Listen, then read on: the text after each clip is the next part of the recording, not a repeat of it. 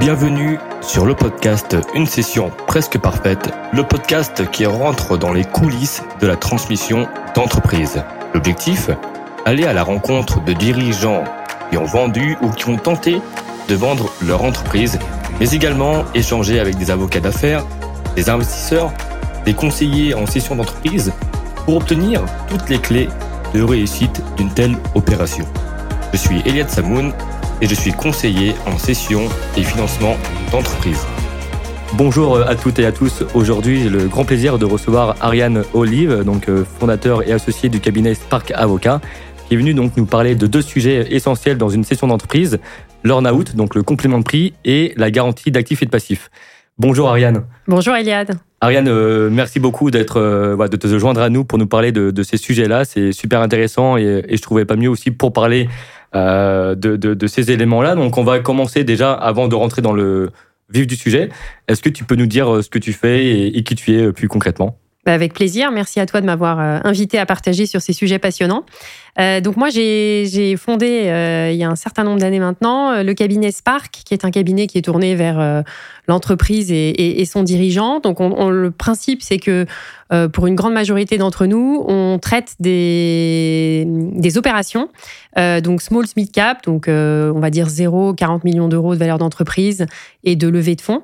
Et on intervient donc justement en levée de fonds, en VC et en LBO, mmh. en acquisition et en cession. Très bien. Voilà. Et donc, euh, ce secteur Small Smith pour rester en circuit très court avec des dirigeants euh, qu'on accompagne sur un mode très, très membre de l'équipe. Donc, un accompagnement 360 degrés avec euh, aussi une vision stratégique. ce qui est vraiment très intéressant pour les dirigeants de PME qui n'ont pas forcément d'interlocuteurs aussi, autres interlocuteurs, ou qui n'ont pas forcément de, de, de, de, connaissances sur les, les, les milieux de, de, la session d'entreprise. Donc voilà, Ariane Olive qui, qui propose vraiment ce type d'accompagnement. Et euh, Ariane, tu vas nous parler donc voilà de, deux sujets centraux quand même hein, que euh, qui, qui, sont les fondamentaux d'une session d'entreprise. Donc, on va commencer par le complément de prix, parce que c'est vrai que ça reste un, sujet quand même euh, évoqué par beaucoup de dirigeants d'entreprise, et ça reste une composante essentielle aussi dans un package, dans une offre.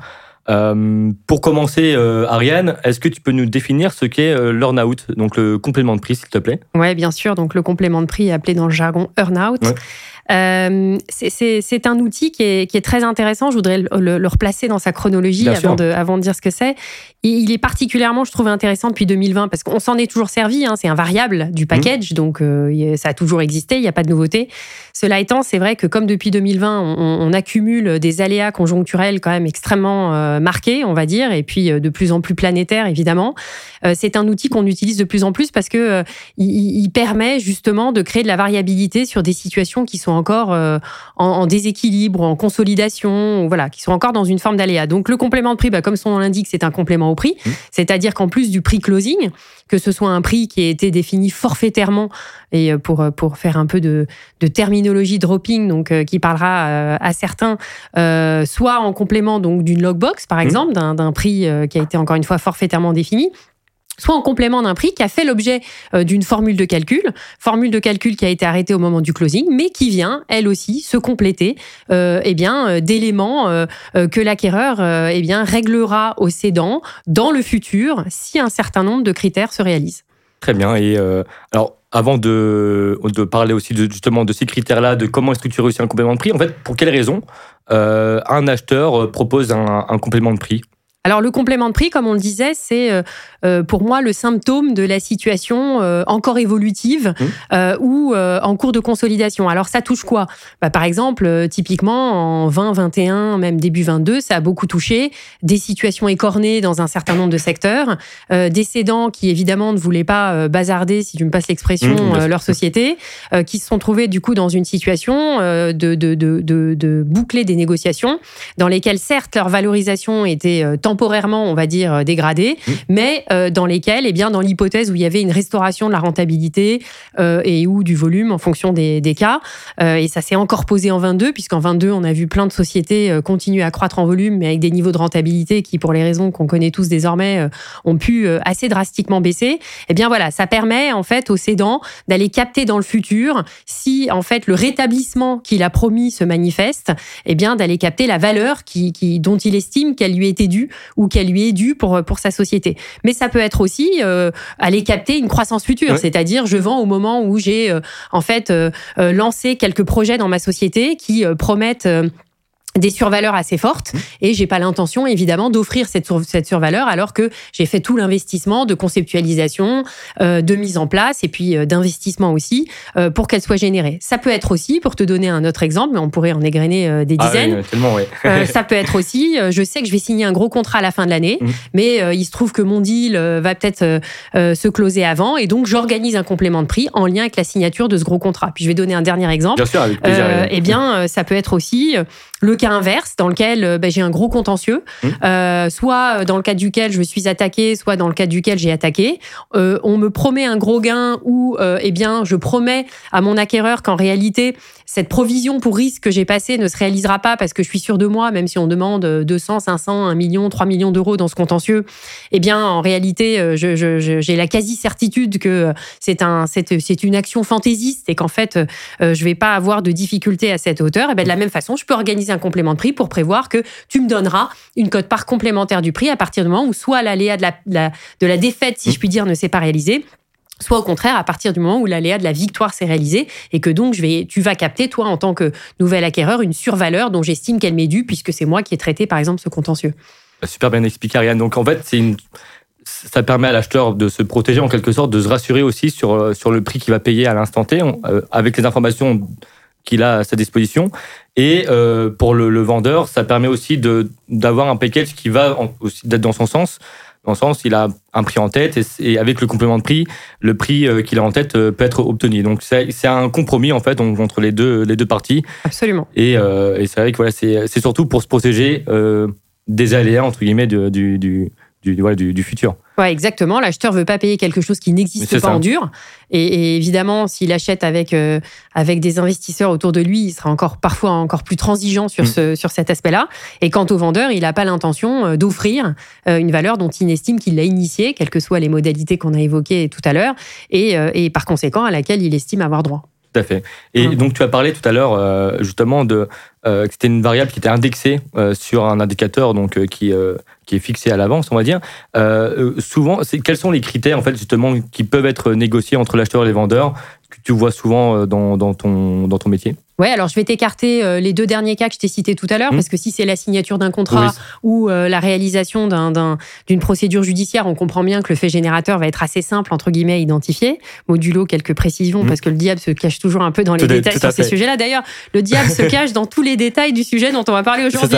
Et, Ariane, toi, t'es là justement pour déceler ce, diable C'est vrai que c'est particulièrement chose trappe, donc il faut, il faut rester assez, euh, assez méfiant. Mais, mais bon, si on prend l'exemple du, du, complément de prix, on va dire plus, plus classique. Euh, alors là, euh, très souvent, ce qu'on voit comme critère, c'est euh, un critère de rentabilité, EBE, EBITDA. voilà. Alors avec avec un certain nombre de difficultés, mais on, en parlera peut-être un petit peu plus avant tout à l'heure. éventuellement, parfois également, si on s'est focusé sur des, des captations de marché ou des captations de parts de marché, un critère de, de, de, de, top line, un critère de chiffre d'affaires. Ce qu'il faut retenir, en tout cas, c'est que il faut que ce soit simple. Mm. Et il faut que ça s'étende dans un temps le plus court possible. Mais là aussi, je sais qu'on en parlera tout à l'heure, parce que c'est vrai que c'est euh, sinon, on crée de l'aléa sur de mmh. l'aléa, quoi. C'est-à-dire qu'on est sur un processus qui est par essence aléatoire. Notre job, nous tous, euh, voilà, qu'on soit qu'on soit conseil, qu'on soit avocat, euh, c'est de convaincre nos clients euh, que seule la simplicité sera notre planche de salut sur la bonne exécution de ces mmh. choses-là, parce qu'on peut se faire extrêmement plaisir à les rédiger, mais alors derrière, quand on voit le principe de réalité de l'exécution, dont on parlera là aussi certainement tout à l'heure, on se fait parfois un peu moins plaisir. Ah bah bien sûr, hein, bah, c'est déjà la complexité de trouver un indicateur de de, performance. Hein. Même si, voilà, si c'est les bidas, c'est trouver un, seuil qui soit aussi réalisable. Parce que d'un point de vue juridique, est-ce que euh, vous prononcez justement sur la, faisabilité euh, de l'atteinte d'un, par exemple, de, de, de l'EBITDA, de 2 millions ou 3 millions d'EBITDA, par exemple Est-ce que vous pouvez, d'un point de vue juridique, vous prononcer sur euh, ce qu'est la faisabilité ou est-ce que c'est un indicateur qui, qui est vraiment faisable à atteindre? Alors, je vais donner deux, deux éléments de réponse à ta question. Le premier, c'est que, euh, et c'est évidemment, mais tu le sais autant que moi, on vit la même réalité tous les deux. Euh, le, principe de ce processus d'acquisition ou de cession, c'est qu'il y a une dissymétrie d'informations. Mm. Bon, par définition, le cédant est chez lui, il sait comment les choses se passent, il dit ce qu'il a envie de dire, mais même si on présume la bonne foi de tous, la réalité, c'est qu'il y a une énorme dissymétrie d'informations. Alors, ce cédant, en fonction de la structuration de la boîte, il a peut-être modélisé, il a un budget pour l'année, c'est mm. certain, il a du current trading, il a des tableaux de pilotage, et puis il a peut-être modélisé un BP à 12, 24, 36, c'est beaucoup plus rare. Et puis tout le monde sait que de toute façon, ça n'engage que ceux qui croient.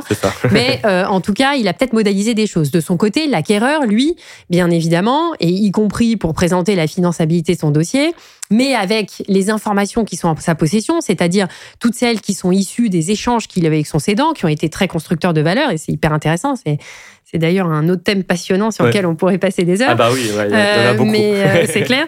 Euh, mais il a lui aussi modélisé en fait des, des, des perspectives de développement que ce soit sur la, sur la croissance de volume et de rentabilité ou même sur le développement sur d'autres marchés, etc. Donc, avec ces outils-là, bien évidemment, on, on, invite euh, notre, euh, notre client, qu'on soit côté acquéreur ou côté euh, cédant, euh, eh bien, à essayer de tangibiliser au maximum les seuils qui sont, les seuils qui sont fixés. Et à être évidemment dans un principe de, notamment quand on est côté cédant, de, de réalité qui soit pas celui de l'ego ou celui de la conviction, mais bien encore une fois celui de la réalité, parce que sinon la sanction c'est qu'on se plante et que et qu'on est on, on, on, trouve pas ce complément de prix qu'on souhaitait avoir. Après, il y a un deuxième élément de réponse, je trouve, dans ta question, qui est lié au fait de savoir si la fixation du seuil, indépendamment de sa valeur absolue, génère elle aussi un aléa. On va dire un EBE, c'est un solde intermédiaire de gestion, on sait très bien de quoi il est constitué, donc normalement il y a quelque chose d'assez mécanique. Et ça ne devrait pas donner lieu à trop d'aléas, justement, dans la réalisation. Sauf que, évidemment, tous ces soldes intermédiaires, je vais les paramétrer sur la base des exercices clos. Euh, je sais que l'exercice clos d'aujourd'hui sera pas forcément celui de demain pour un tas de raisons d'intégration fiscale, d'alignement groupe, euh, euh, de politique X ou Y. Mon acquéreur, si je suis côté vendeur, peut décider de modifier les exercices sociaux. Mmh. Donc premier, par exemple, exemple de, de petit élément qu'il faut bien vérifier.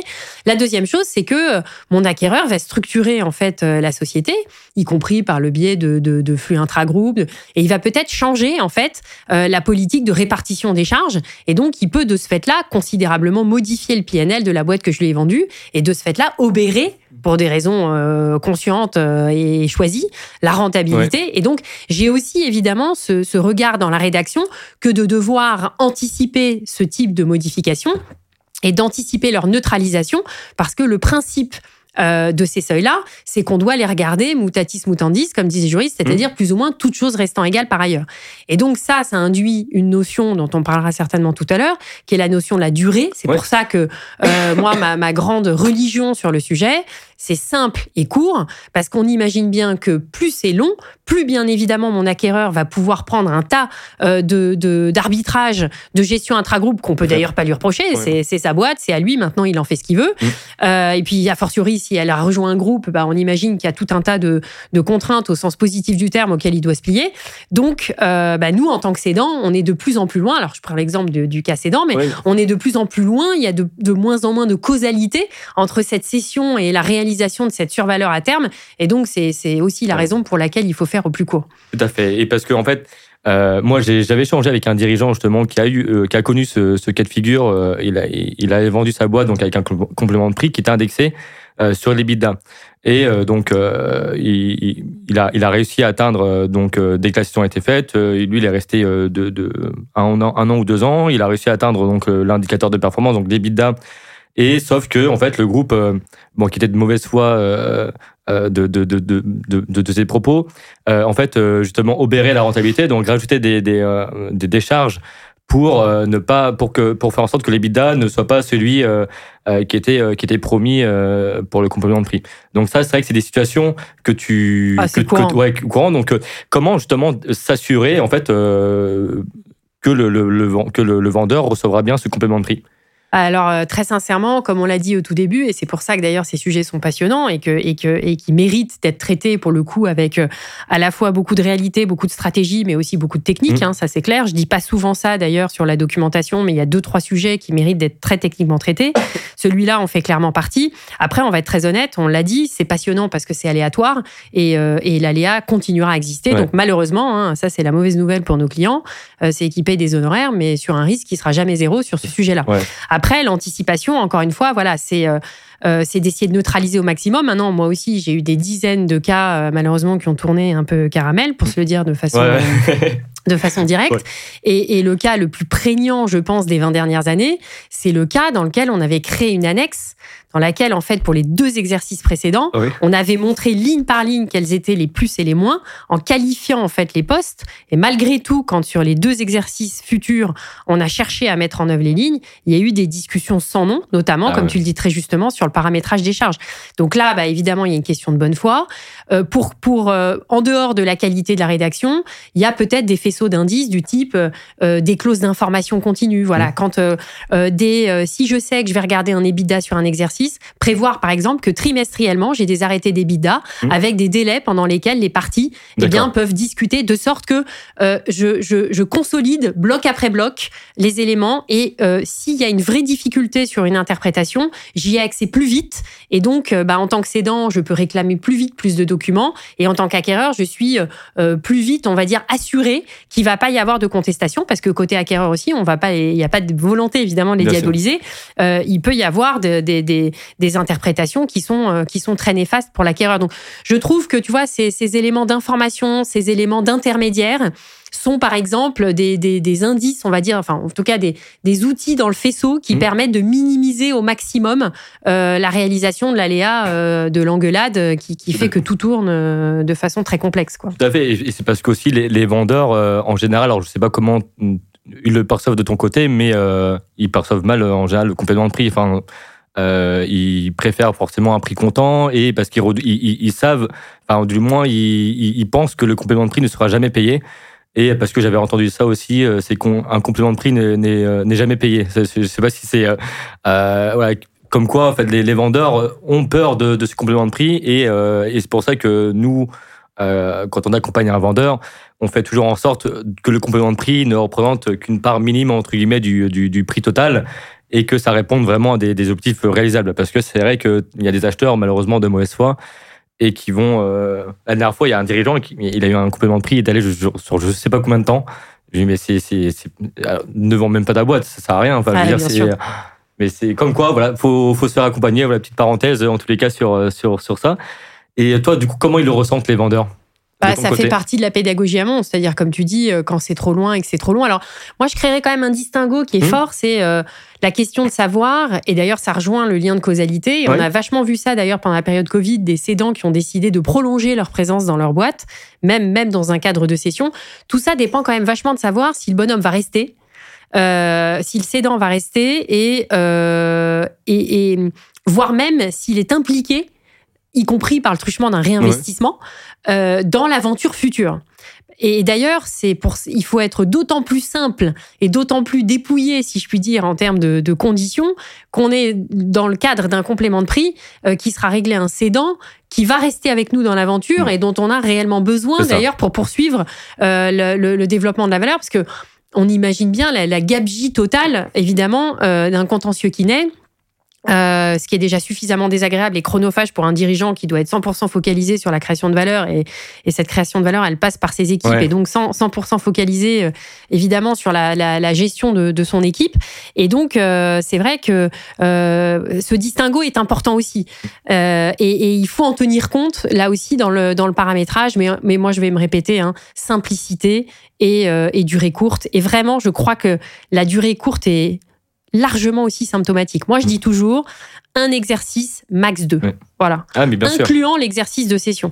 Donc là, par exemple, on a un deal en cours dans lequel on a euh, un closing prévu pour fin novembre, un premier complément de prix sur une situation au 31-12 et un second euh, sur l'exercice suivant. Stop. Ouais. Oui, mais on est en novembre, ça compte pour rien. Ouais, mais attends, il y a déjà des comptes à faire, etc. Surtout qu'il faut pas oublier que, et ça, les clients l'oublient souvent, euh, quand je parle de deux exercices, mmh. en réalité, je parle grand minimum de trois ans, puisqu'il faut pas oublier que le 31-12, j'ai pas les comptes. Hein. Donc, euh, je vais les avoir en mars-avril au plus tôt, le temps qu'on se fasse des petits ping-pong euh, pour savoir si on est bien d'accord. Ensuite, il faut que je les ai arrêtés au plus tard le 30 juin. Entre-temps, le cas échéant, il faut qu'ils aient été certifiés. Et ensuite, il faut que tu me donnes un délai pour te les payer, sachant que les trois quarts du temps, ça va tomber l'été et que ça peut encore engendrer des discussions. Donc, il faut pas oublier que c'est grand minimum six mois, voire 7, 8, 9 mois de, de discussion, ou en tout cas de décalage post, euh, post-closing de l'exercice. Donc, donc, quand on voit trois exercices, on est tout de suite euh, au calendrier grec. Ah, bien sûr. Euh, mais, c'est très important que tu le dises. Et d'ailleurs, bah, ce sera ça va être ma, prochaine question. Donc, sur les conditions juridiques en fait, qui, qui rendent valide un complément de prix, parce que tu as parlé notamment d'un aspect important, c'est la, durée. Parce que pour qu'un earn-out soit valide, et dans tous les cas tu vas en parler, mais il faut qu'il y ait une durée qui le, euh, qui, qui, soit limité dans le temps, c'est ça? Donc, euh, quelles sont en fait les conditions juridiques pour, euh, pour qu'on dise qu'un earn-out est, est, valable?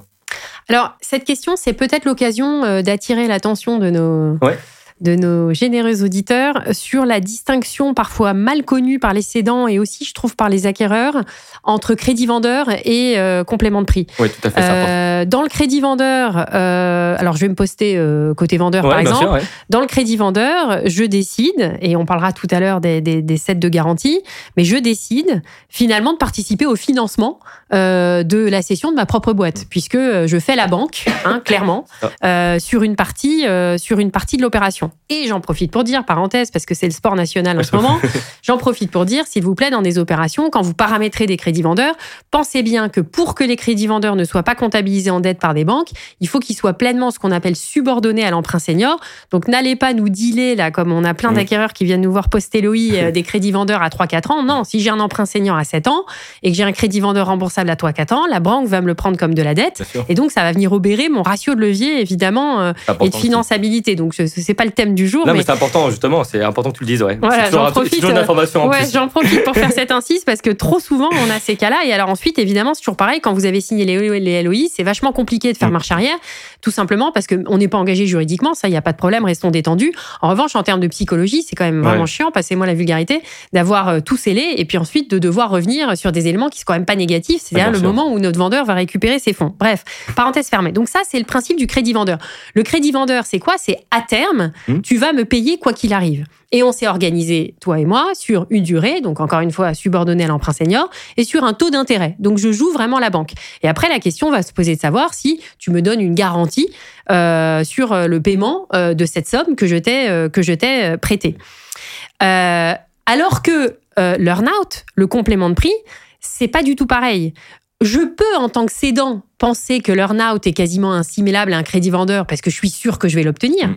Mais le fait que je sois, j'ai la certitude que l'aléa se réalise, n'en fait pas un crédit vendeur. Bon. Donc cette distinction, elle est, elle est très importante. Ça veut dire que le, juridiquement et fiscalement, il faut qu'il y ait un véritable aléa dans la réalisation de la condition pour que l'earn-out soit un vrai earn-out. D'accord, ok. Et d'ailleurs, euh, donc c'est vraiment l'élément constitutif euh, de ce complément de prix. Et d'ailleurs, c'est un véritable impact fiscal, puisque modulo quelques derniers aménagements, mais qui sont assez, euh, assez marginaux en termes de montant, le crédit, quand je te fais un crédit vendeur, mmh. moi, en tant que vendeur, je suis taxé tout de suite sur l'intégralité de la plus-value que j'ai faite. Alors que si on deal un, un complément de prix, là, je ne vais pas évidemment déclarer ce montant, dont de toute bonne foi, je, que, de toute bonne foi, je ne suis pas sûre de recevoir. Mmh. Et même si je suis convaincue que je vais le recevoir, parce que pour reprendre mon exemple de tout à l'heure, en fait, euh, on va closer en novembre et, et c'est un earn-out dû sur le 31-12 et par définition, je sais bien que mon année sera faite. Et ben même si c'est ça, non, c'est pas encore fait. Il y a le décalage de paiement comme on l'a évoqué, mmh. mais moi, je vais déclarer tout de suite en fait, la plus-value, euh, je ne vais pas déclarer tout de suite la plus-value puisque je vais attendre que le montant me soit, euh, me soit versé. Voilà, donc ce critère euh, juridique est important parce qu'il conditionne aussi le traitement fiscal du, du, complément de prix et il le distingue encore une fois à cet effet aussi du crédit vendeur qui lui occasionne encore une fois modulo un petit abattement vraiment marginal et encore soumis à des conditions qui lui occasionne le paiement, enfin l'exigibilité immédiate de la plus-value et donc son paiement. D'accord. Et, et, le complément de prix, voilà, il, est vraiment il est, taxé à la flat tax habituellement. il n'y a pas de. Alors voilà, selon le régime fiscal applicable à la session, si c'est une holding et que on est on est sur une cote part de frais et charges, bah, il va suivre le régime. si c'est une personne physique qui cède et qui est soumise à la flat tax pour l'instant, pourvu qu'elle reste flat. Ouais, c'est ça, oui. Parce qu'on sait pas comment ça va. Exactement. Ça fait un moment que ça nous pend au nez cette histoire, mais pour l'instant, ça a l'air de se maintenir. Donc, euh, donc voilà, ça suit le régime, mm. euh, ça suit le régime en effet de taxation du vendeur. Toi, tu as déjà vu, dans, bah, j'imagine, dans, le cadre de, ton travail, des, euh, des, des, situations où le complément de prix n'était pas valide ou qui, a, été remis en cause totalement? Qui était... Alors oui, on a, on, a eu, on, a pas mal de cas. Alors nous, c'est à peu près 30 OP par an. Ah, beaucoup, Donc depuis 20 ans, ça fait quand même, ça fait hein. quand même une certaine centaine de, de cas, ah plus, plus évidemment toutes celles qu'on close pas. Donc évidemment, c'est c'est bien. On apprend aussi de tout ce qui se fait pas. Je crois que c'est le cas pour nous tous en tant qu'entrepreneurs. Euh, oui, alors on avait par exemple des cas assez typiques euh, il y a un certain nombre d'années où euh, j'achète un fondateur que, que je garde entre mmh. guillemets. Bon. Et euh, le complément de prix est annexé sur la valeur future, comme on l'a dit euh, tout à l'heure, lorsqu'on est dans le cas d'une captation de valeur future. Et qu'est-ce qui se passe? C'est que ce cédant fondateur, ancien dirigeant, moi, par exemple, je vais prendre le cas des ESN, parce que j'ai vécu beaucoup dans, ces, dans ces secteurs-là. J'achète une plus petite boîte, limite un gars qui était mon freelance, et puis euh, je l'intègre. Et donc, quand je vais l'intégrer, je vais le salarier. Mm. Et qu'est-ce qui va se passer sur le complément de prix? C'est que euh, je vais paramétrer le complément de prix sur la base de la performance de sa BU. Mm. Alors déjà, ça pose des problèmes d'analytique. Là, je te passe les détails, évidemment, des neutralisations dont on a parlé tout à l'heure sur la intragroupe, parce que, parce que sa BU, bah, peut-être je vais même la tuper, je vais, je vais peut-être la confondre juridiquement dans mon groupe. En tout état de cause, évidemment, je vais lui, je vais lui facturer un certain nombre de, de charges intra-groupe. Enfin, ça, ça, change complètement la conformation. Mais en plus, je vais certainement imposer qu'il soit présent dans les effectifs pour que ce complément de prix, pour que ce complément de prix lui soit dû. Et là, hop, je me, je me heurte à un, un souci technique parce que, euh, évidemment, sa présence dans les effectifs, c'est une condition qui est liée à lui ou à moi. C'est-à-dire que, que lui décide de partir ou que je décide de le mettre dehors. Là, on n'est plus dans la réalisation d'un aléa euh, qui, qui, dont, qui, qui, qui, dépend vraiment euh, pas ni de l'une ni de l'autre des parties. Donc, alors, même si l'appréciation jurisprudentielle est un peu moins stricte que ça, on est quand même un peu dans ce nuage de points-là. Donc là, ça a pu être évidemment des contestations sur la validité, en fait, de, de, de, de la clause de complément de prix et par conséquent la fait de le fait de savoir si le complément de prix n'était pas quoi qu'il arrive dû, mm. parce que justement il pouvait y avoir des défauts dans la rédaction de la clause quant à euh, la typologie d'aléa ah, retenue. voilà. Et justement, qu'est-ce que toi tu proposerais comme euh, solution euh, pour maximiser les chances de, succès qu'un complément de prix déjà soit, soit valide et surtout qu'il soit après payé au vendeur? Comment Qu'est-ce que tu pourrais euh, suggérer comme euh, alors sur euh, sur la validité, bah je vais rester sur ce que ce que hmm. je te disais plus tôt, donc quelque chose de court de simple. un solde intermédiaire de gestion, c'est mieux parce que c'est traçable et même si c'est pas une ligne de plan comptable, on voilà, hmm. il y a suffisamment de bouquins qui nous expliquent comment y arriver. Tout à fait. Euh, de surcroît, euh, donc, donc voilà, donc sur la, sur la définition, je crois que, on va dire, vu le temps imparti, je rajouterai pas forcément euh, ah, beaucoup plus que ça. En revanche, sur la modalité de paiement, alors là, euh, ça pose la question, comme je disais tout à l'heure, de la clause d'information et des éventuelles validations intermédiaires, mmh. et puis d'avoir un calendrier de paiement qui soit euh, qui soit qui soit strict. Alors, Qu'est-ce qui est euh... alors sachant qu'on va en parler tout à l'heure, on va parler de la garantie d'actifs et de passifs. Ces deux éléments font partie intégrante de l'économie globale du deal, même si c'est des éléments que je reçois pas sonnant et trébuchant au jour de l'acquisition. Et euh, il peut y avoir aussi euh, des éléments en lien avec euh, le fait de savoir si, par exemple, je me suis servi d'un complément de prix que j'estimerais peu aléatoire pour négocier une garantie de la garantie. Bon, on en mhm. parlera, on en parlera tout à l'heure. Mais, mais voilà, donc sur la modalité de paiement, je dirais quelque chose de, de très bien défini dans le délai. Encore une fois, sur les conditions d'arrêter approbation, certification des mhm. comptes, des délais qui soient courts post-approbation des comptes parce qu'il n'y a aucune raison à, la boîte de s'être organisée et d'avoir levé la ligne de financement complémentaire s'il en faut une pour payer le complément de prix. Mhm. Et puis euh, un cédant euh, bien informé au fil de l'eau pour pouvoir réagir vite. Bien sûr, si le cédant a un levier opérationnel parce qu'il reste, bah, ça rend aussi, euh, enfin c'est un élément très bah, très pragmatique, mais ça rend le paiement euh, du complément de prix un peu plus certain. Mm. Bon, même si je dois te dire que là, on, a on a un deal dans lequel euh, l'acquéreur refuse de verser deux compléments de prix qui ont fait l'objet de l'atteinte de critères quantitatifs, vraiment des KPIs très précis qui avaient été définis dans le cadre d'un accompagnement, enfin qui était plus qu'un accompagnement, qui était une collaboration.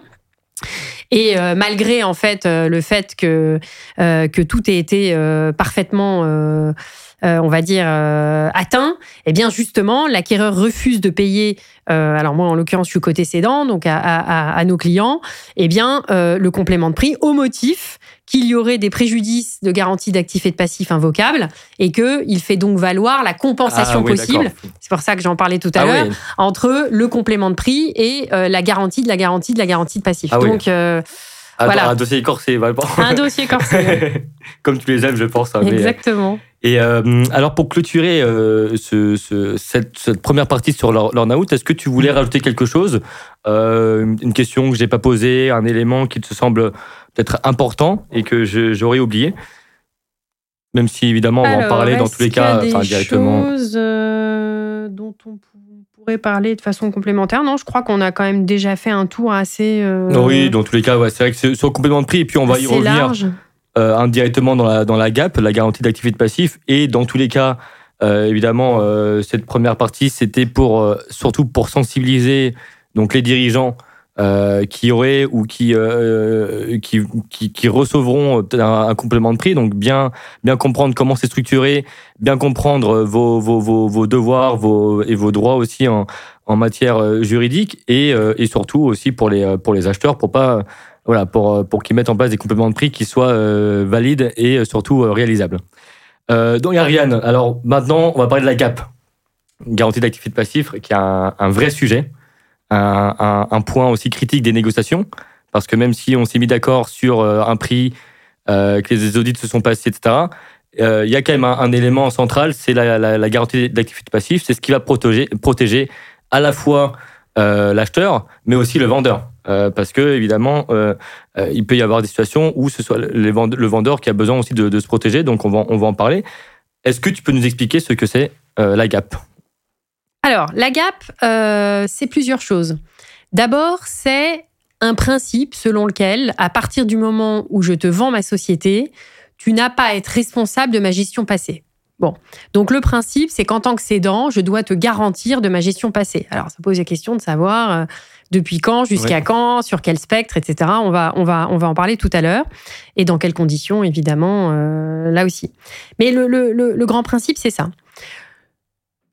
Donc, c'est un document contractuel particulièrement fastidieux, mmh, qui embête, pour le dire très poliment, tout le monde, qui est un document extrêmement sensible, d'ailleurs, du processus de cession, pourquoi? Parce que côté cédant, il réveille toutes les susceptibilités. C'est-à-dire, c'est le moment où moi, en tant que cédant, tu vas me demander de dire que je suis parfaite, que j'ai tout bien fait. Et puis, la façon dont tu vas le formuler va laisser sous-entendre que non.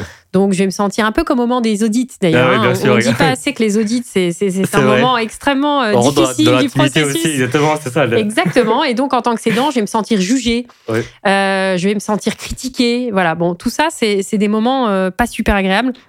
Sachant que on en parlait euh, toi et moi offline, euh, l'intérêt de ces opérations small smith, c'est qu'on est en circuit très court avec des dirigeants mais qu'on est du coup face à des gens qui peuvent avoir un, un, lien assez ombilical avec leur, euh, avec leur, euh, leur boîte. Et donc, euh, sans même parler d'ego, bien sûr, il y a de l'ego et on a tous de l'ego et, mhm. et peut-être qu'un dirigeant en a encore plus parce que sa liberté a toujours été assez, assez chère à financer, à tous les sens du terme. Mais sans même parler d'ego, il y a vraiment ce côté affect, quoi. Hein. C'est très affectif comme, comme processus. Et donc, c'est vrai que c'est un, un moment qui est pas, qui est pas forcément simple. Mais il est, il est extrêmement intéressant et c'est pour ça qu'il requiert, et je sais qu'on partage toi et moi aussi cet ADN très fortement, il requiert tant côté acquéreur que côté cédant, une immense pédagogie. Et d'ailleurs, quand la pédagogie est pas faite, c'est vraiment l'énorme bazar dans les, dans les négos. Euh, ce qui fait d'ailleurs que quand on est acquéreur et qu'on s'aperçoit que le cédant est entre guillemets mal accompagné d'un point de vue pédagogie, mmh. on prévient nos clients et on leur dit t'inquiète pas, cette réunion, notre job c'est de faire la pédagogie du cédant. Ah parce que si on fait pas passer tout ça, en fait, on fera jamais passer ah, notre ah, Alors il y a certains clients que ça déstabilise un peu parce qu'ils me disent mais attends, t'as changé de camp, euh, qui défends-tu? ah, je, je, je, je, suis toujours clair sur le, sur le camp, mais il faut s'y coller. Et donc en dehors de ce caractère fastidieux, ce qui est assez intéressant avec cette garantie d'actif et de passif, c'est que de même que le complément de prix dont on a euh, parlé tout à l'heure est quelque chose qui vise à, matérialiser un aléa futur en le transformant en un prix qui, comme son nom l'indique, vient de façon complémentaire euh, euh, gratifier le, le, cédant. De la même façon, la garantie d'actifs et de passifs, et principalement de passifs, va nous permettre de, traiter a posteriori des éléments qu'on connaît ou qu'on ne connaît pas, mais qui en tout état de cause ne sont pas stabilisés. Alors, je vais te prendre peut-être quelques exemples pour, euh, pour mieux, pour rendre plus concret cette, cette autre définition. Euh, c'est que voilà, si on commence à tracter euh, sur un processus de session, que j'ai un prud'homme en cours depuis 24 euh, mois et que je te dis, écoute, là, j'attends l'arrêt d'appel, on va voir ce qui va se passer. Mmh. Et puis, avant le closing, l'arrêt d'appel arrive, bing, je me fais condamner à 300 000 balles. Et on a dealé, toi et moi, que bah, si on était condamné au prud'homme, le prix serait abaissé d'autant à l'euro l'euro, par exemple. Hein, c'est pas forcément obligatoire, mais ça peut faire partie de la négo. Et donc, bah voilà, l'arrêt d'appel est tombé. c'est une décision purgée de recours. Euh, euh, je sais que euh, je sais que je vais du coup moi en tant que cédant avoir 300 000 euros de moins parce que cet aléa s'est réuni. Mais si par contre ce même prud'homme est en cours et que eh bien on n'a aucune certitude sur sa sur sa réalisation, et qu'en tout état de cause, on sait que euh, sa finalisation va prendre un temps infini. Mm. Eh bien, c'est typiquement le genre de choses que je vais traiter en garantie d'actifs et de passifs. Donc, qu'est-ce que je vais mettre en garantie d'actifs et de passifs? C'est tous les éléments dont le fait générateur est antérieur. Donc, pour reprendre l'exemple de mon prud'homme, j'ai mm. bien été, c'est bien une salariée, une rupture de contrat antérieure au moment où tu as acquis la société, et c'est bien, en l'occurrence, un prud'homme qui a été euh, diligenté antérieurement à la cession. Mais la révélation, donc fait générateur antérieur, mais révélation postérieure donc révélation, bah, mm. par exemple dans mon exemple, l'arrêt d'appel, eh bien à ce moment-là, je vais le traiter en garantie d'actif et de passif parce que toi comme moi, on serait bien embêté de savoir ce qu'on peut impacter sur le prix puisque je ne sais rien de l'aléa futur. En tout cas, je sais peu ou pas suffisamment de l'aléa futur. Donc de la même façon, je suis en train de gérer un aléa et je suis en train de le pousser dans le temps avec un contrat qui va venir réglementer a posteriori, enfin qui réglemente, euh, mm. on va dire au closing, mais qui a, qui a, qui a pour euh, viser de traiter des cas de révélation euh, a posteriori. On voit bien du coup comment c'est un élément qui fait directement partie. Alors moi j'appelle ça l'économie globale, mais je pourrais presque dire le prix parce que si j'avais connu l'élément, on aurait dit les toi et moi pour l'impacter sur le prix. Comme on le connaît pas, on peut pas l'impacter sur le prix, mais mais je mets des correctifs futurs au prix. Hein. Et d'ailleurs la plupart des garanties d'actifs et de passifs sont assises sur un principe qu'on appelle un principe de réduction de prix, qui, qui dit bien son nom, c'est-à-dire que je vais venir corriger a posteriori mon prix. Et, donc, euh, merci beaucoup, euh, Ariane, pour cette euh, belle définition. Est-ce que tu as parlé de, donc, de tout élément Tout élément, c'est donc, comme son nom l'indique, actif comme le passif, mais est-ce que tout l'actif et tout le passif sont inclus dans, cette garantie? Voilà, les, immobilisations, les stocks, les créances, tout ça. Et, comme les dettes, en fait, tout ça, c'est inclus. Voilà, il n'y a, pas de, catégorie qui, qui, ne peut pas être inclus dans la, dans la gap. Alors, plein d'éléments de réponse à tout ce que tu ouais, dis. c'est ça, ouais. D'abord, comment... non, non, mais c'est chouette. Euh, D'abord, comme tu le disais, enfin, comme, comme je le disais là, on a on le voit bien maintenant et c'est important de se le dire. C'est pour ça que cette vision panoramique est indispensable dès la LOI. C'est pour ça que c'est indispensable dès la LOI de faire cette pédagogie. Euh, c'est pour ça que c'est chiant d'être parachuté dans un des dossiers post-LOI ah parce, que, bah parce que c'est parfois il y, a des, y a des connexions qui se sont mal faites et qui sont pas simples à détricoter, ah, les parenthèses fermées on voit bien que j'ai un lien clair entre mon prix et euh, mon prix que j'appellerais global, encore une fois mon économie globale, et cette garantie euh, d'actifs et de passifs. Comme on l'a dit tout à l'heure sur l'earn-out, sur le complément de prix, normalement, quand j'ai un accroissement de passifs possible, je vais prendre l'exemple, j'ai assigné un partenaire commercial en justice mmh. et euh, je sais que j'ai 500 000 euros récupérables je sais que demain, si j'encaisse ces 500 000 euros après le closing, c'est un accroissement de passif. Ok, j'ai un produit exceptionnel qui rentre dans ma comptabilité, mais rattaché à un exercice précédent. C'est un accroissement, pardon, je, je viens de dire passif d'actif. Désolé, c'est bien un accroissement d'actif. Comme je l'ai dit tout à l'heure, moi j'ai tendance à préférer le traiter quand je sais que ça existe. J'ai tendance à préférer le traiter en complément de prix. D'accord. Euh, parce que dans la garantie d'actifs et de passifs, dans l'absolu, je pourrais faire les plus et les moins. Mm. Mais ça pose la question de savoir à quelle fréquence je vais faire les plus et les moins. Mm. Et en général, ça plaît moyennement à l'acquéreur parce que l'acquéreur, quand il voit des moins, il aime bien les traiter tout de suite. Et l'idée qu'on lui dise, bah attends, parce que attends un an, deux ans, on se donne une clause de rendez-vous, on fait le point, etc. Ça, c'est quelque chose qui lui convient pas en termes de process. Et donc souvent, je trouve qu'on se houspille euh, entre confrères de façon assez inutile sur ces questions de savoir comment on va traiter euh, les, les, passifs et les actifs. et d'ailleurs, c'est toujours le bordel pour se dire vulgairement, euh, en, mise, euh, en mise en œuvre. Donc c'est vrai que moi, quand, quand je, quand en tout cas on sait les prédire, j'ai plutôt tendance à les mettre en complément de prix qu'à les mettre en accroissement de passif dans la garantie d'actifs et de passifs, même si c'est vrai qu'on l'appelle garantie d'actifs et de passifs, donc on peut y voir des accroissements d'actifs. Mais ce qui nous intéresse évidemment, tant côté acquéreur que côté cédant, c'est la garantie de passif, d'accord? Et quel spectre je vais lui donner? Et donc là, pour répondre à ta question, les stocks, les IMO, le fiscal, le social, l'environnement si ça se peut, le réglementaire, le RGPD, euh, les autorisations d'exercice, les autorisations ICPE si je suis euh, sur une zone de stockage, enfin bref, tout ce qu'on peut trouver dans tous les secteurs euh, possibles et imaginables, eh bien ça, ça dépend de la négo. Et alors, je vais dire quelque chose d'extrêmement basique, et nos auditoires, nos auditeurs, pardonne-moi, me pardonneront. Euh, j'ai envie de dire que plus je vais acheter une boîte dégradée en prix, c'est-à-dire, pour le dire très très basiquement, à la casse, et plus évidemment mon niveau de garantie va être faible. D'accord? Et plus je vais être dans un deal, pas forcément en dizaines de millions, mais un peu plus euh, raffiné, on va dire, dans ses contours, et plus je vais avoir un focus fort sur la garantie d'actifs et de passifs. Mais ça veut dire que j'ai un focus fort à 1 million comme à 5 millions ou à 10 millions ou 40 millions.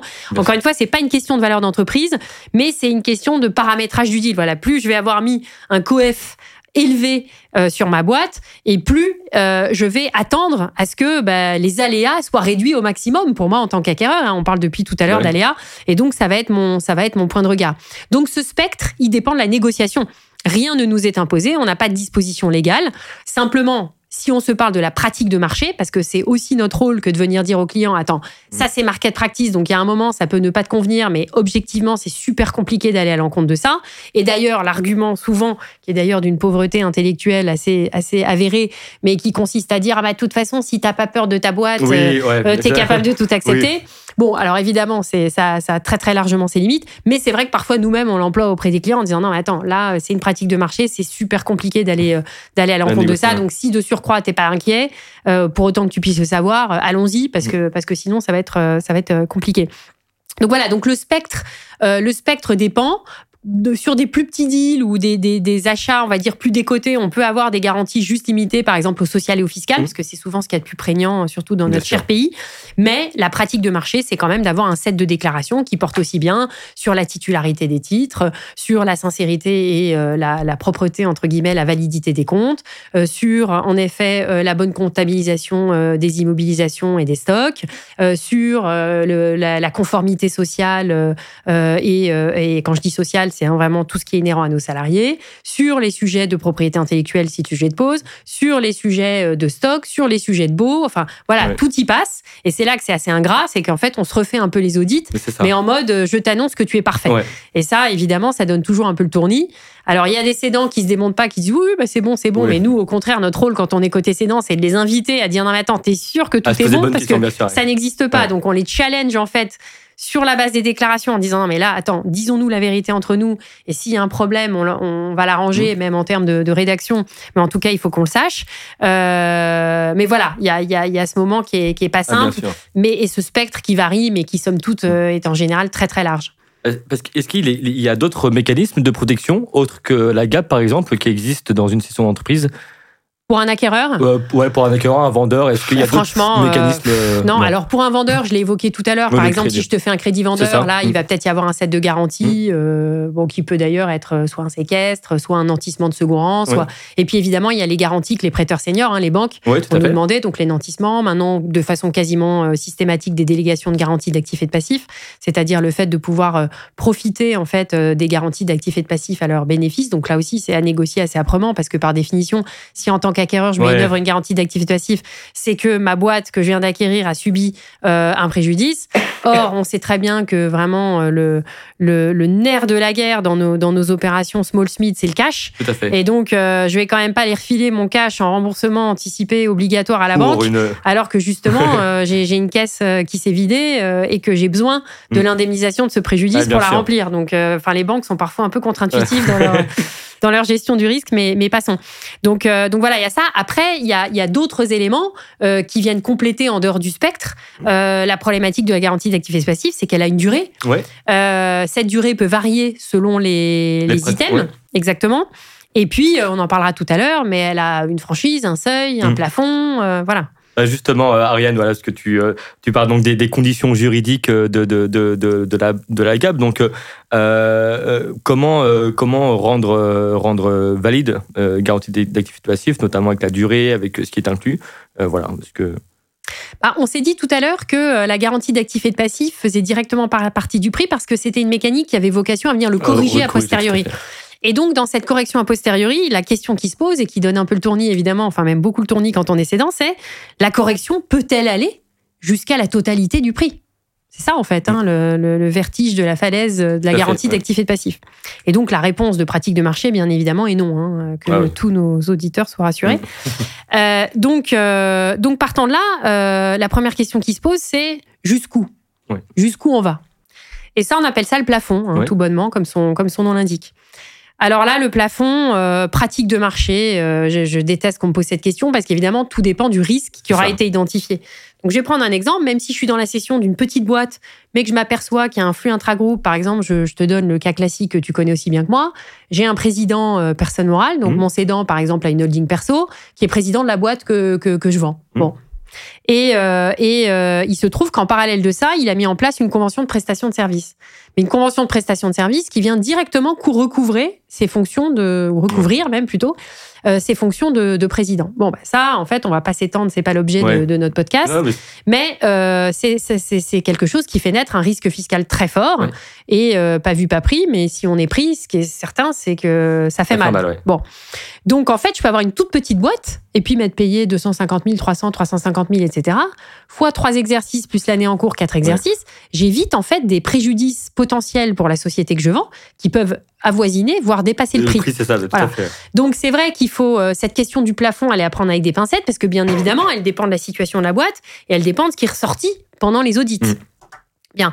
Maintenant, on va dire que si on devait donner une fourchette de pratique de marché, selon moi, elle est située entre 15 et 30% du prix. D'accord. 15 étant euh, plutôt la fourchette euh, assez, assez basse et 30 euh, étant plutôt la fourchette assez haute. Maintenant, ça déborde évidemment de cette fourchette, encore une fois, quand des conditions spécifiques le, justifient. D'accord, donc c'est, ça reste des pratiques, c'est pas normé. non, d'accord, très bien. Aucune norme, là encore, aucune obligation. On est vraiment dans l'autonomie contractuelle. Mmh, hein. D'accord, ok, très donc, bien. donc on fait ce qu'on veut. Par contre, j'en profite pour dire, et c'est pas du tout clanique, mais j'en profite pour dire que de l'importance, tant quand on est côté acquéreur que côté cédant, de s'assurer qu'on est bien accompagné par quelqu'un qui ne fait vraiment que ça. Exactement. Parce que euh, c'est un, vrai sujet dans les négos. Quand on a quelqu'un qui défend des positions qui, euh, sur le principe, euh, sont peut-être sont peut-être tout à fait valables, mm. mais qui correspondent pas du tout à la pratique de marché, qui viennent tendre et qui sincèrement compromettent la réalisation de deals. Hein. Enfin, moi j'ai ah vu beaucoup, de deals ne pas se faire du fait des conseils. Hein. Voilà. Mm. Et de ce point de vue-là, on a mauvaise réputation nous les avocats, et sincèrement on le mérite. Alors désolé, hein, j'ai, on, est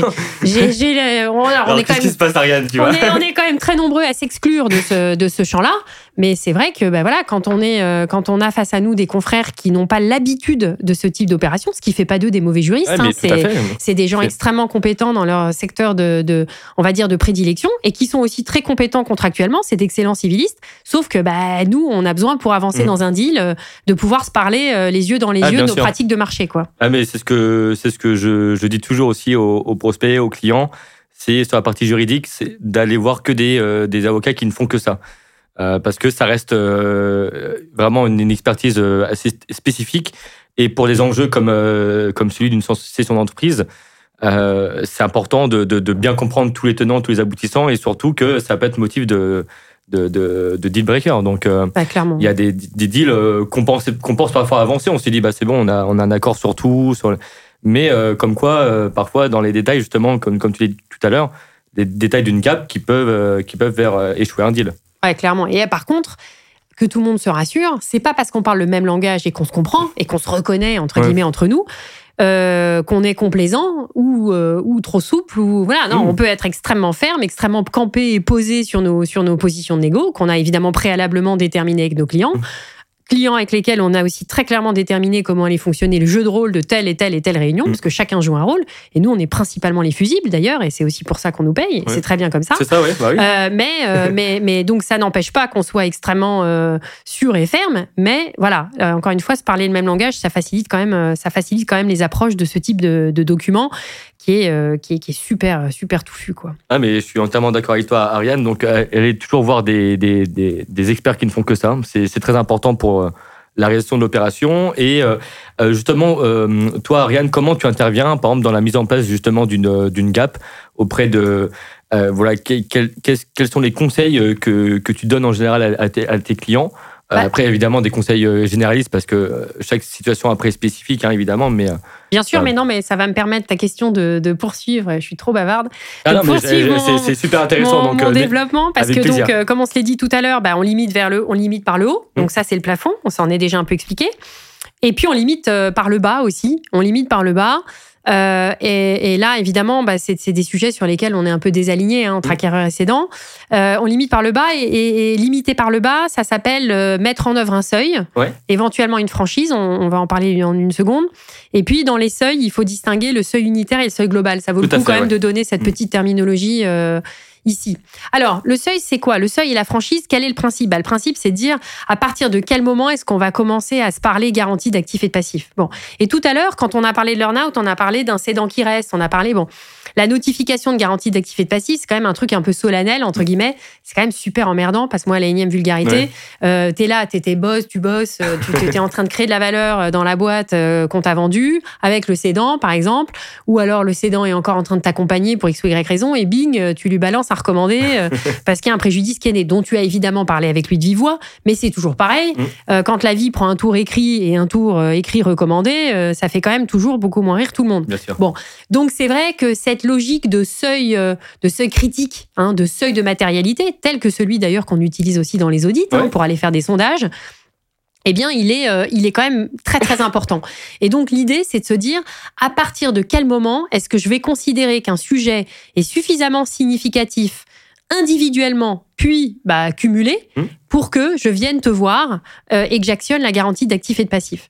Donc ça, c'est ce qu'on appelle le seuil unitaire, d'accord, et le seuil global. Alors je vais prendre un exemple. Si je vois un cabinet immobilier mmh. euh, euh, qui peut faire des millions de, de chiffres d'affaires, je peux avoir des lots à 250 euros. Donc mon seuil unitaire sur un, deal à 10 millions en cabinet immobilier, il peut très bien être à 500 à 500 euros. D'accord. Bien sûr. Alors que je sais pas sur un, un deal autre pour la même valeur d'entreprise, je vais avoir un seuil unitaire à 5 000 ou 10 000 euros. Donc c'est ça, c'est à partir du de, de, ce montant-là qu'on peut réclamer. Exactement, unitairement. Ça, unitairement. Et donc, je prends je prends à dessein ces deux exemples extrêmement éloignés pour mmh. montrer que là, c'est du cas par cas. Je ne peux pas donner de pratique de marché. C'est vraiment, euh, ça dépend trop de la typologie d'activité. Tout à fait. Après, une fois que j'ai parlé de ce seuil unitaire, la question c'est combien de fois, donc je vais reprendre mon exemple de 1000 euros, combien de fois 1000 euros doivent-ils se produire pour que je sois en droit ensuite, compte tenu d'un seuil cumulé, hein, d'un seuil global, de venir te, chercher et actionner la, garantie d'actifs et de passifs. Et là, c'est pareil, franchement, impossible de donner des, valeurs mmh. euh, marché. Ça, dépend beaucoup trop des deals, ça dépend de ce qu'on a trouvé, ça dépend du modèle économique, ça, ça dépend de l'éclatement du portefeuille client, enfin, ça, ça dépend de mille choses. Bon, donc, euh, donc difficile. Par contre, je voudrais juste ajouter la notion de franchise. Quelle est la différence entre un seuil et une franchise? Je vais prendre l'exemple d'un seuil euh, global, hein, donc d'un seuil cumulé à 20 000 euros. Seuil cumulé à 20 000 euros, à 20 000, 1 euro. Donc, on va dire que je suis ton cédant. À 20 000, 1 euro, je te dois 20 000, 1 euro. On a passé les 20 000. 20 000, 1, je te dois 20 000, 1. Si par contre je t'ai négocié, ce qui est évidemment très à mon avantage en tant que cédant, une franchise, admettons que je t'ai négocié une franchise de 20 000 euros, à 20 000, 1 euro, je te dois 1 euro. 1 euro puisque le reste, tu me l'as offert, entre guillemets, en franchise. D'accord, Et après, je vous passe les détails, on peut tout à fait articuler le seuil, la franchise, etc. Donc on peut se retrouver avec un seuil unitaire, un seuil global et une franchise. La, franchise, elle, est obligatoire euh, ou c'est juste une négociation voilà, C'est toujours de la négo. Voilà. D'accord, ok. C'est vraiment, on va chercher de l'arsenal mmh. et euh, on est toujours dans cette, euh, dans cette dans cette galaxie globale, dans cette économie globale, de dire ok, bah, je te lâche ça, bah, je vais lâcher la franchise. Soit tu m'as concédé un plafond un peu plus bas. Euh, sur la durée, on s'est entendu comme ci comme ça. Sur les modalités mises en œuvre. C'est pour ça que c'est des contrats qui sont assez complexes parce qu'en fait, quand on séquence les différents chapitres du contrat, sincèrement, euh, une fois qu'on en a fait une bonne pédagogie que j'aime bien appeler un peu hélicoptère, si on prend du recul, on prend de la hauteur et puis on se dit un peu comment fonctionnent les, grandes les grandes masses. Mmh. Euh, sincèrement, c'est ça n'a vraiment rien d'insurmontable. Ce qui est vraiment très intéressant et là où l'expérience l'expérience de votre conseil, à mon avis, joue le plus. C'est sur la capacité à faire résonner, en fait, euh, les différents outils euh, de circonstances de, de, la garantie de passif les uns, les uns avec les autres. Et là, c'est vraiment du cas par cas, c'est impossible de. Ah, mais c'est très important tout ce que tu, nous dis, et on ne peut pas rentrer forcément dans les détails parce que chaque dossier est différent. Donc, ce serait de, que d'induire en erreur justement aux éditeurs. Au contraire, là, tu, c'est ça leur permet de, comprendre à quel point c'est important et à quel point euh, euh, c'est surtout important d'aller voir quelqu'un de, spécialisé. Donc euh, voilà, c'est important que tu le, tu le dises, Ariane. on parle également d'une garantie de garantie, parce qu'il y a la garantie d'activité passive, mais il y a aussi la garantie qui vient protéger la, cette gap. C'est ça Alors ça, euh, pardon, pas ouais, oui, c'est bah. mon, langage approximatif. Ah mais t'inquiète pas, c'est... Hein. Euh, oui, eh bien, euh, ça, c'est ça, c'est jamais un moment très simple non plus, parce que je vous parlais tout à l'heure de susceptibilité, mmh. ce moment où le cédant et se sent, se sent jugé, voilà, décrié, bon eh bien, la garantie de la garantie, c'est sur la même veine, puisque euh, je vais dire à mon cédant, bon, tu garantis ta gestion passée, mmh. jusque-là tout va bien, on lui en aura fait la pédagogie, etc. Et puis moi, en tant qu'acquéreur, cash is king, hein, je l'ai dit tout à l'heure, quand on est acquéreur, on est intraitable sur ce sujet. Et, je te parlerai tout à l'heure même de ma préférence de la garantie de la garantie sur le plafond. J'ai tendance à être beaucoup plus parfois cool, le terme étant évidemment relativisé, mmh. mais sur le plafond que sur la garantie de la garantie. Et donc mon cédant vient lui dire bah, c'est génial, tu m'as garanti, j'ai un doc de 25 pages, euh, plus toutes les annexes, ça va faire un beau pavé. Mais qu'est-ce qui me garantit que le moment vu, tu vas me payer? Et si tu te barres aux Bahamas, euh, qu'est-ce que je fais? Euh, Et si tu liquides ta holding personnelle? Et si tu donnes tout à tes enfants? Enfin bref, il peut se passer plein de choses. C'est pas parce que mon cédant a encaissé X millions, euh, que euh, il se trouve dans une situation pérenne de solvabilité, puisqu'il peut tout à fait bah organiser euh, son patrimoine comme il le souhaite, sans d'ailleurs forcément vouloir euh, me flouer. Mais en tout cas, moi, en tant qu'acquéreur, je vais chercher à me, à me garantir sur ce paiement. Et c'est ce qu'on appelle la garantie de la garantie. C'est-à-dire que je vais demander au cédant d'aller chercher une garantie qui va garantir l'obligation qu'il garantit. Bon. Et il faut bien distinguer le plafond de la garantie du plafond de la garantie de la garantie, ou en tout cas du montant de la garantie de la garantie. Et ça, c'est un élément qui est souvent difficile à appréhender par nos clients. Ils confondent souvent les, deux notions, mais elles sont, bien, elles sont bien distinctes. Alors, garantie de la garantie, quand je suis acquéreur, qu'est-ce que je vais chercher?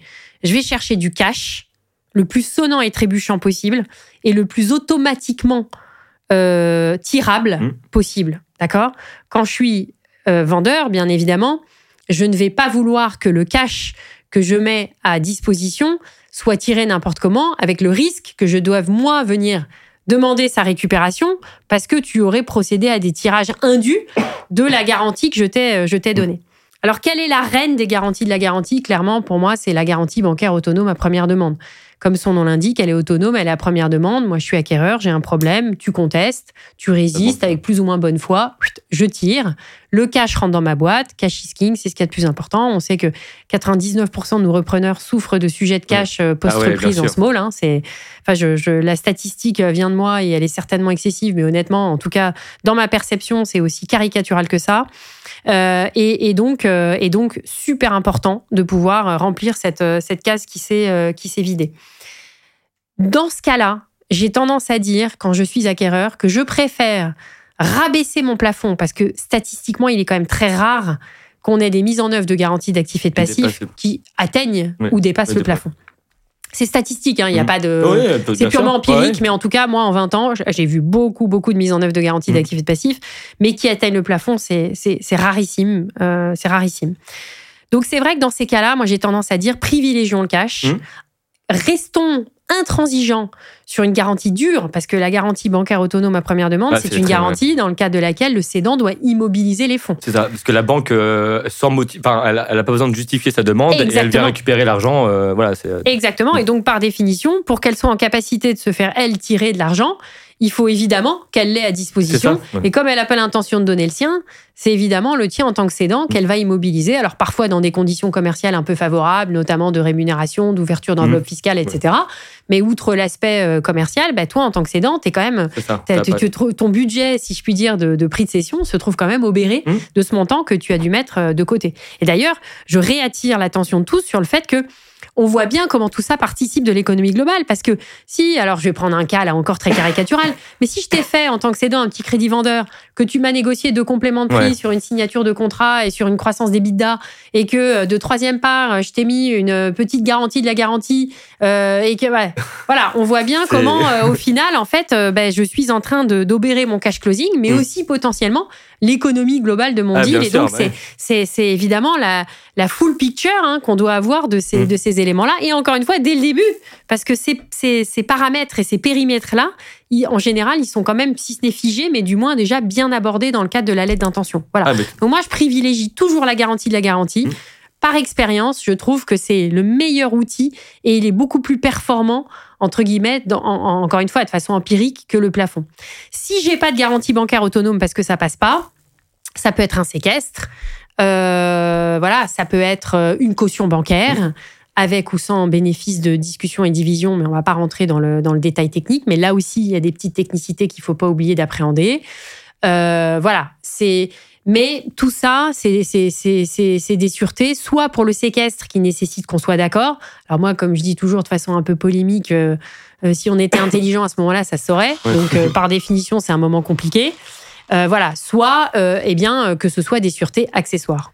Merci beaucoup Ariane donc pour, pour, pour cette réponse. une autre question également, c'est sur les éléments fiscaux à prendre en compte dans la, dans la GAP.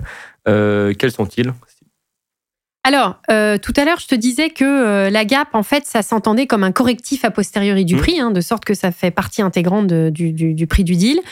Euh, on, a l'habitude, d'un point de vue fiscal, de distinguer deux grands types de garanties d'actifs et de passifs. La garantie qu'on appelle indemnitaire mmh. et la garantie qu'on appelle la garantie réduction de prix. La garantie réduction de prix, comme son nom l'indique, elle permet à l'acquéreur euh, de payer in fine un prix inférieur. C'est-à-dire que tout, tout ce que tu m'auras restitué, en fait, euh, dans le cadre de la garantie d'actifs et de passifs, viendra en réduction du prix. Ce qui signifie d'ailleurs que toi, en tant que vendeur, mmh. tu vas pouvoir également déclarer à l'administration fiscale le fait qu'une réduction de prix est intervenue et que par conséquent, tu es en droit de récupérer une partie de la plus-value que tu as payée, puisque euh, le prix a été modifié a posteriori. Ce qui suppose évidemment en tant que bénéficiaire de la garantie d'actifs et de passifs que ce soit ma structure d'acquisition mmh, qui puisse, qui, non pas qui puisse, mais qui récupère ces montants-là. La garantie indemnitaire, c'est celle qui vise en fait à indemniser la société cible, cette fois, non plus euh, le, véhicule de reprise, mais la société cible du préjudice subi. Et donc cette garantie-là, euh, en général, elle, elle, elle suppose que euh, eh bien euh, l'indemnisation soit faite non pas au profit du véhicule d'acquisition, mmh. mais au profit de la société qui elle va enregistrer en face euh, de la charge exceptionnelle qu'elle a constatée avec l'accroissement de passif, eh bien un, un, produit exceptionnel qui soit celui issu de l'indemnisation au titre de la garantie d'actifs et de passifs. En pratique, très sincèrement, on utilise beaucoup les garanties réduction de prix. D'accord, ok, parfait. Voilà. Bah, merci beaucoup euh, Ariane de quoi clôturer ce, très bel échange passionnant. Euh, donc vraiment merci beaucoup. C'est euh, toujours enrichissant d'échanger avec avec des des, des, personnes comme toi Ariane. Donc j'espère que ça que ça va plaire à nos auditeurs. Hein, J'ai aucun doute sur ça d'ailleurs. Et, et, toutes les tous les dirigeants qui auraient un projet de session ou euh, des acheteurs qui voudraient aussi euh, euh, formuler des offres pour une entreprise à vendre, bah, n'hésitez pas à, consulter Ariane pour tout ce qui est voilà partie juridique et notamment sur les parties de complément de prix si c'est un élément central de votre offre.